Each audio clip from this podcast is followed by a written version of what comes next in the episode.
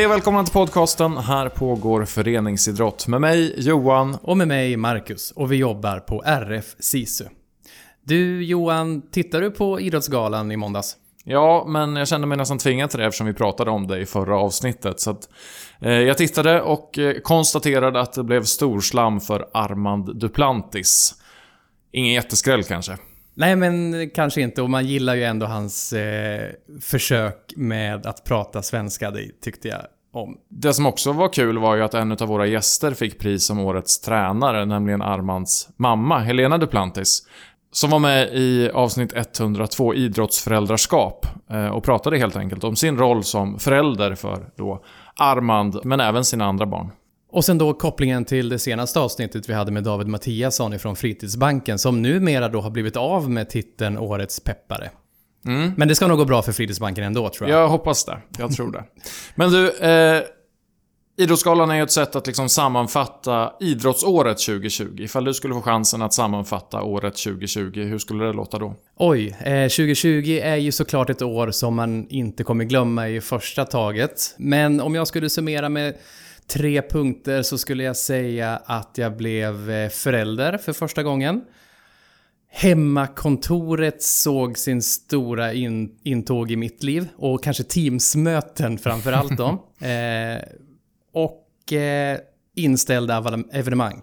Både mm. privata evenemang men också offentliga evenemang och inte bara idrottsevenemang utan alla möjliga evenemang. Vad skulle du säga? Ja, men jag, eh, jag håller med om mycket. Inte att jag blev förälder första gången, för det väntar jag på fortfarande. då, men eh, ja, det är ju ett, ett, ett, år som såklart är väldigt mycket format av den pandemi vi har levt i. Eh, på många olika sätt. Både med eh, digital utveckling, som har varit väldigt kul att lära sig mer om eh, många olika digitala verktyg. Men någonting som jag kanske liksom tar med mig allra mest är det här med att umgås utomhus i naturen och tacksamheten över den liksom allemansrätt som vi har i Sverige, att vi har möjlighet att vara ute i naturen på det sättet, vilket man kanske inte har haft i, i så många andra länder. Utan eh, ja, få vara ute mycket i naturen har ju varit eh, riktigt, riktigt härligt under 2020 tycker jag. Och sen poddmässigt så blev vi ju med poddreportrar 2020. Vi fick fem stycken reportrar eh, som har varit med och hjälpt oss att göra avsnitt under eh, det gångna året. Ja, och som du var inne på med Idrottsgalan så är ju det ett sätt att summera året som har varit. Och det ska vi också göra idag. Vi ska blicka tillbaks på 2020 då, det första året som vi har poddreportar runt om i Sverige. Och det vi har tagit ut eh, som utgångspunkt är lyssnarsiffrorna. Mm. Så vi tänkte att vi ska göra ett korta nedslag i de tre avsnitt som varit de mest lyssnade under 2020. Plats tre. Det är ju folkbildningens motto lite grann att eh, lära av andra och att lära varandra. Jennifer kom in i podden med dunder och brak för knappt ett år sedan och kammar hem bronsplatsen med sitt avsnitt Folkbildning vi lär av varandra. Vad säger du om det här Jennifer, en bronsplats? Men vilken ära! Eller? Herregud, komma in och börja, börja året med att få prata folkbildning med Bengt och så sitter man här nu i början av det här året att ha fått en tredje plats. Kul! Ja, du är nöjd med den alltså? Ja, men det är jag. Det måste jag säga. Första programmet också, så det är väl jättestort. Vad tror du som har gjort att det ändå är så pass många som har valt att lyssna på det här avsnittet? Det är ju ett ämne som vi själva kanske ibland kan beskriva som ah, lite torrt och trist när man liksom nämner folkbildning på det här sättet. Men vad, vad tror du är det som har gjort att det är så många som har velat lyssna på det?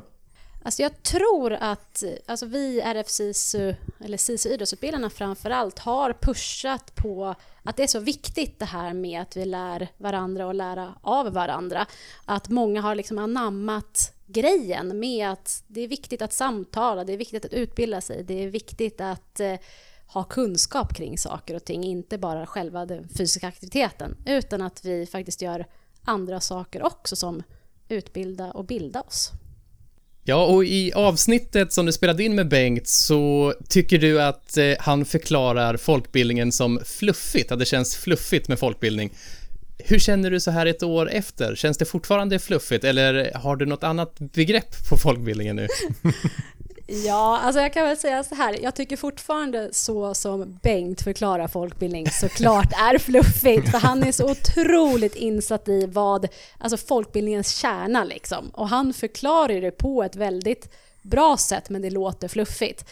Så jag, jag har kanske inget annat ord för just det Bengt förklarar, men, men så som jag väljer att se på det och så som jag tror också vi förklarar för våra föreningar och förbund där ute, att det är det är enkelt med folkbildning egentligen, bara man förklarar det på rätt sätt. Alltså att det ger så mycket mer än bara själva samtalet i, i sig. Och man lär känna varandra och utvecklas tillsammans. Liksom.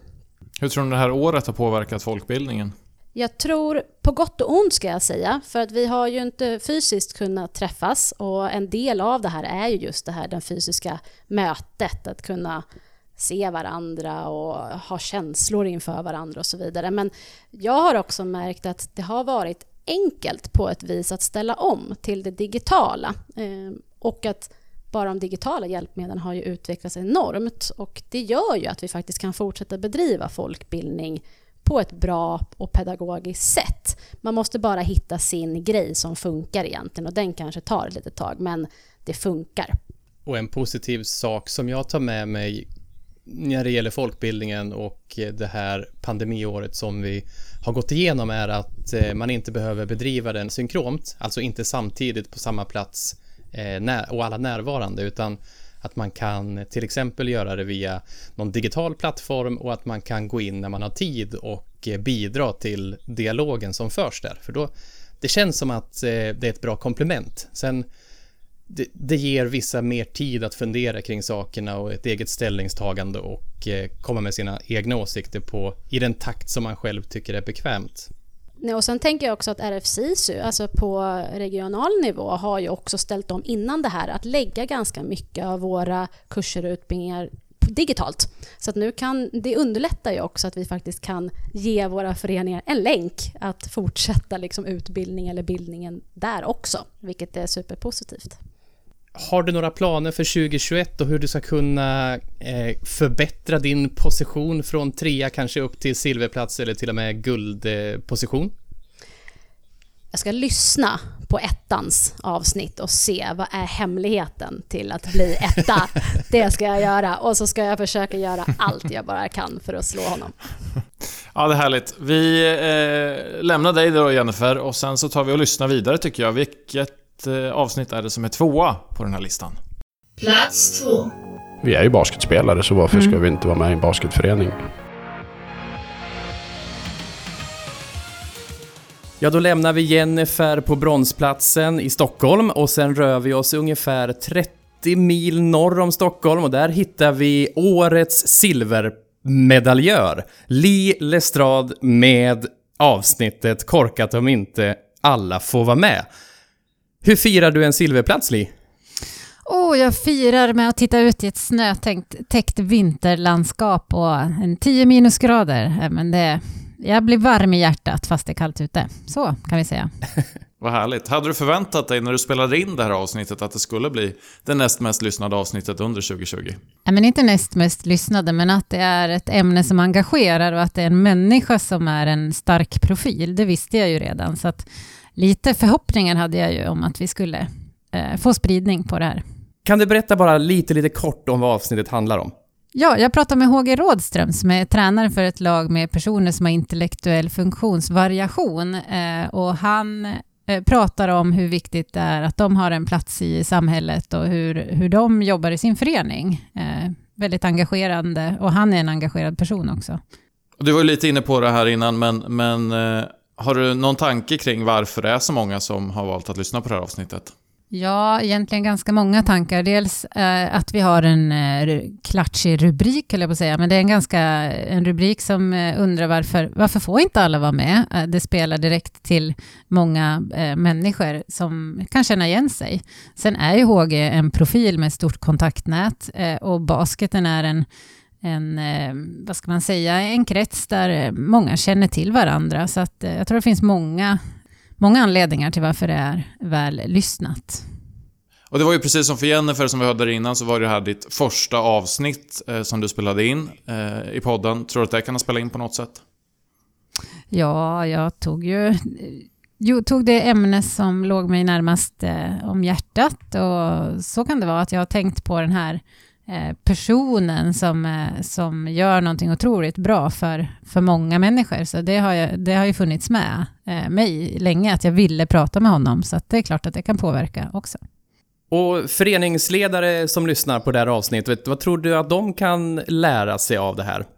Jag tror att det finns ganska mycket man kan eh, fundera på. Som HG pratar om att eh, de är inte eh, speciella människor. De är basketspelare eh, som har en naturlig plats i basketvärlden eller i föreningslivet som vilka andra som helst. Jag tror att det finns väldigt mycket man kan ifrågasätta hos sig själv och sin egen förening hur man hur man faktiskt tänker med parasporten eller med människor som, som faller lite, lite utanför boxen i det man eh, traditionellt eh, har i sin vardag. Så, så att det, det är jättemycket funderingar tror jag man kan få när man lyssnar. Och det är så mycket empati och känslor i det också, så att eh, jag tycker definitivt man ska lyssna på det i efterhand. Mm, ja, HG är ju väldigt tydlig med att han tycker, precis som egentligen titeln på avsnittet säger, att det är ju korkat helt enkelt ifall inte alla ska få vara med eh, på deras egna villkor. Oavsett om man har ett eller elva fingrar tror jag han säger vid ett tillfälle. Så det, eh, det är ju väldigt mycket det det handlar om helt enkelt. Och det är någonting som jag är helt övertygad om att man kan ta lärdom av i vilken förening som helst, eh, oavsett vilket lag man tränar. Mm. Och det som också är ganska häftigt är att han säger, han har ju vunnit SM-guld eh, som spelare själv, men SM-guldet som tränare för det här laget, det slår alla dagar i veckan ut de erfarenheterna och de, eh, den känslan. Eh, så att eh, det man får tillbaka när man är ledare för eh, ett lag med intellektuell funktionsvariation, det är så, så mycket. Det är så mycket värt det för sig själv också. Vi uppmanar alla att eh, spana in det här avsnittet helt enkelt och lyssna på det. Och sen så ska vi ta oss vidare helt enkelt och ta reda på vilket avsnitt var det mest lyssnade under 2020. Plats 1. Goda idrottsliga utvecklingsmiljöer, del 1.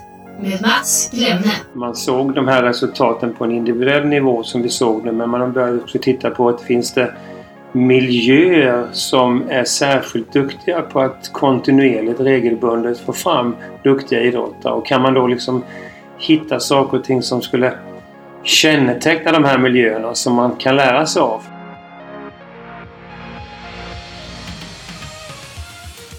Ja, men då gratulerar vi David Faxå som står för, i sitt premiäravsnitt ska vi också säga, som står då för det avsnitt 2020 som är mest lyssnat av dem alla. Och jag vänder mig till dig David direkt och ställer den mest klassiska av de klassiska sportfrågorna. Hur känns det här? Oh. Alltså det här är ju kanske större än vad det borde vara. Eh, vi är ju ett, ett team och gör det här tillsammans allihopa. Men jag skulle ju ljuga om jag säger att det här... Att jag inte är lite extra glad idag faktiskt. Det, det tycker det är kul. Och kul för, eh, för Mats också, som, som jag jobbar en del med eh, vid sidan om. Vi, vi har inte bara spelat in ett poddavsnitt, utan vi, vi gör en del annat tillsammans också här på jobbet. Så det är kul. Vad tror du det är som gör att det här avsnittet är det mest lyssnade 2020? Ja, det finns ju några slutsatser man kan dra. Såna här lite tråkiga slutsatser kan väl vara att eh, eftersom det var första avsnittet som du nämnde Marcus så kanske det var extra mycket delat av, av flera personer i, i min närhet, inklusive mig själv. Eh, alltså, wow, nu är det premiär, nu pushar vi hårt för det i, i alla kanaler och i sociala medier och så vidare. Så, så det kan ju vara en anledning, men jag tror också att såklart att, att innehållet är ett ämne som verkligen berör och intresserar ute i klubbstugorna. Eh, den här studien som ju hela podcastavsnittet, eller avsnitt 1, bygger på, är ju eh, en väldigt etablerad rapport som...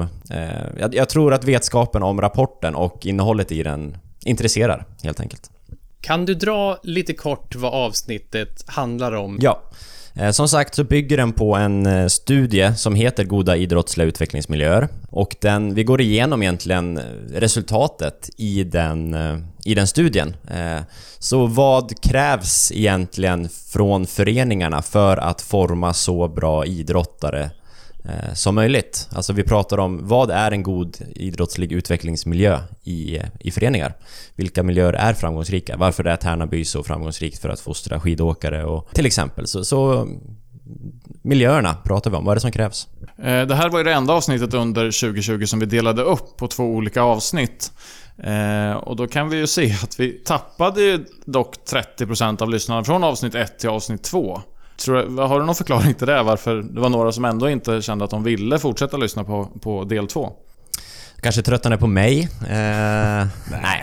Nej men jag, jag, tror lite det jag var inne på tidigare, om man ska verkligen analysera siffror så tror jag att avsnitt två trycktes inte ut lika hårt eh, i flera kanaler. Vilket är synd, för jag tycker nästan att avsnitt två är bättre än avsnitt ett. Eftersom vi kommer lite djupare in i resultatet och vi diskuterar lite tydligare vad föreningslivet faktiskt kan göra och förändra för att nå dit som, som det som studien pratar om. Så har ni inte hört avsnitt två så lyssna på det. Det kanske är en av de här 30 procenten. Så då kan jag faktiskt verkligen rekommendera det. Eh, för att som sagt, jag tycker det är bättre faktiskt. Ja, vi kan ju se att det finns ju någonting i också den här äh, forskargruppen som ju Mats är en del av tillsammans med Susanne Linnér och PG Fahlström också. För 2018 så var vårt mest lyssnande avsnitt Var en talang som vi spelade in med PG Fahlström om deras tidigare studie Vägen till landslaget. Så eh, frågan man ställer sig lite grann nu, har du koll på ifall det är någon ny studie på gång 2021 som vi kan passa på och kanske spela in ett avsnitt med Susanne Linnér om eh, under kommande år? Ett avsnitt med Susanne Linnér ska vi nog kunna lösa oavsett tänkte jag säga. Eh, men en studie från den trion eh, är vad jag vet inte på G. Eh, ja, om, jag, om jag förstått sakerna rätt, det här blir väl så någon eh, verkligen nördig, men det kanske blir lite breaking news. Men som jag förstått det har RF beställt någon form av uppföljning igen på det här. Men att det inte blev den trion och Linnéuniversitetet som vann den typ av... Det är inte en upphandling, men det heter något annat på akademispråk. ja, 2020 i all ära David här. Nu är det ju 2021 och vi vet ju alla att form är en färskvara. Har du någon strategi för att eh, kunna återta första platsen 2021 så att när vi gör samma avsnitt nästa år så gratulerar vi dig igen? Nej men, nu har man ju nu är vi med här och det är samma reportrar vad det verkar under 2021 och så. så. Så, nu är ju vi etablerade så nu kan man ju inte leva på en hård push eh, från någon eh, kollega eller så. Utan nu handlar det ju... Nu är det innehållet som är 100% i fokus. Så det gäller ju för mig att, att hitta några riktigt, riktigt vassa exempel. Såklart. Jag tänker att jag ska etablera mitt nätverk jag har här i Region Syd. Jag är ju Region Syd-reportern. Eh, på grund av kända anledningar har det blivit ganska mycket Växjö och, och hemmaplan i år. Men eh, jag tänker under andra halvan av 2021 så får jag ta med min poddutrustning och göra en liten turné i södra Sverige och då hoppas vi kunna hitta något riktigt guldkorn. Låter lovande. Eh, för det vore ju tråkigt om du pikade redan första avsnittet du spelade in. Ja, det vore, det vore synd. Det vore synd faktiskt. Ja, eh, än en gång då grattis David. Eh, vi stänger väl 2020 nu tänker jag och blickar framåt åt 2021 istället.